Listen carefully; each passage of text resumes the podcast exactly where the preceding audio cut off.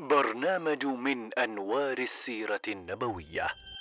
برنامج إذاعي يأتيكم من مركز أصول.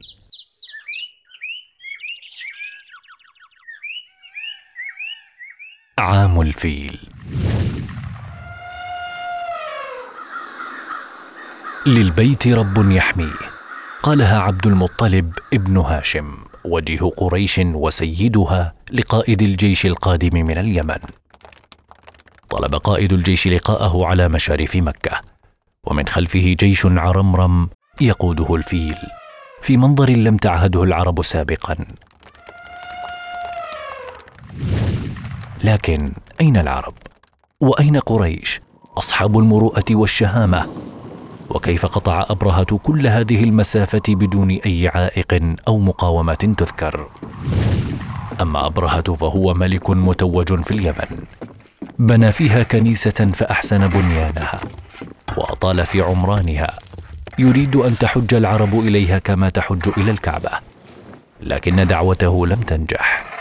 وازدرى العرب هذا البناء الفاره فعزم أبرهة أمره وجهز جيشه ومضى ميمما نحو مكة. أصبح الجيش على مشارف مكة. هرب أهلها إلى الجبال لا عائق أمام الجيش الضخم. بعث ابرهه إلى قريش أن ابعثوا إلي أشرف قريش ووجيهها. دخل عبد المطلب فلم يذكر أمر الكعبة. بل طلب من أبرهة بعيرا كان جيشه قد أخذه. دهش أبرهة وقال لعبد المطلب لقد كنت أعجبتني حين رأيتك ثم قد زهدت فيك حين كلمتني. أتكلمني في مئتي بعير أصبتها لك؟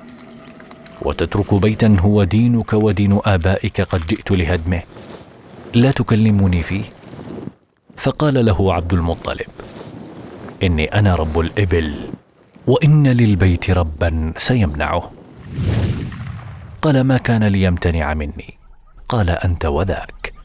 غطرسة أبرهة واجهها استسلام العرب وقريش وهم الذين خاضوا حربا لأربعين سنة لأجل ناقة. كما جرى في حرب البسوس فاين شجاعتهم وتضحياتهم التي يفتخرون بها. إنها الجاهلية التي تحرف المبادئ وتشوه المنطق. فدينك ومقدساتك ليست مجرد شعارات وأفكار بل هي غاية وجودك وسبيل نجاتك ونصرة دينك تبدأ منك اولا.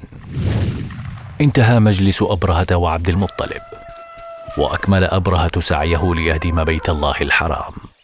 لكن قدر الله أنفذ وقدرة الله أقوى من كل الجيوش وجميع البشر. فما هي إلا ساعات وإذا بالأفق تملأه أسراب الطيور على شكل غيمة سوداء آتية من جهة البحر تحوم فوق رؤوس الجنود. وفي حمولتها الموت والعذاب. ارتفعت أعناق الجند ترقب في صمت. وإذ بالطيور تلقي حمولتها وتقذف أحجارها. ليرتفع الصراخ وتسيل الدماء.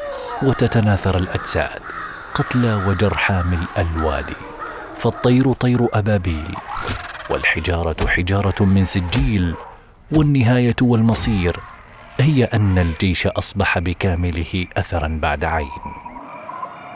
جاهلية منتشرة وظلام دامس. عرب وعجم كلهم ضلوا الطريق واستحقوا غضب الله ومقته.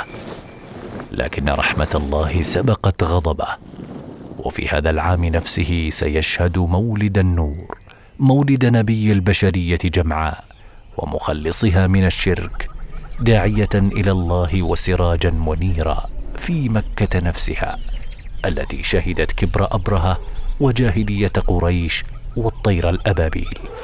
ستشهد أيضا مولد محمد بن عبد الله صلى الله عليه وسلم. هنا ستبدأ الحكاية. برنامج من أنوار السيرة النبوية.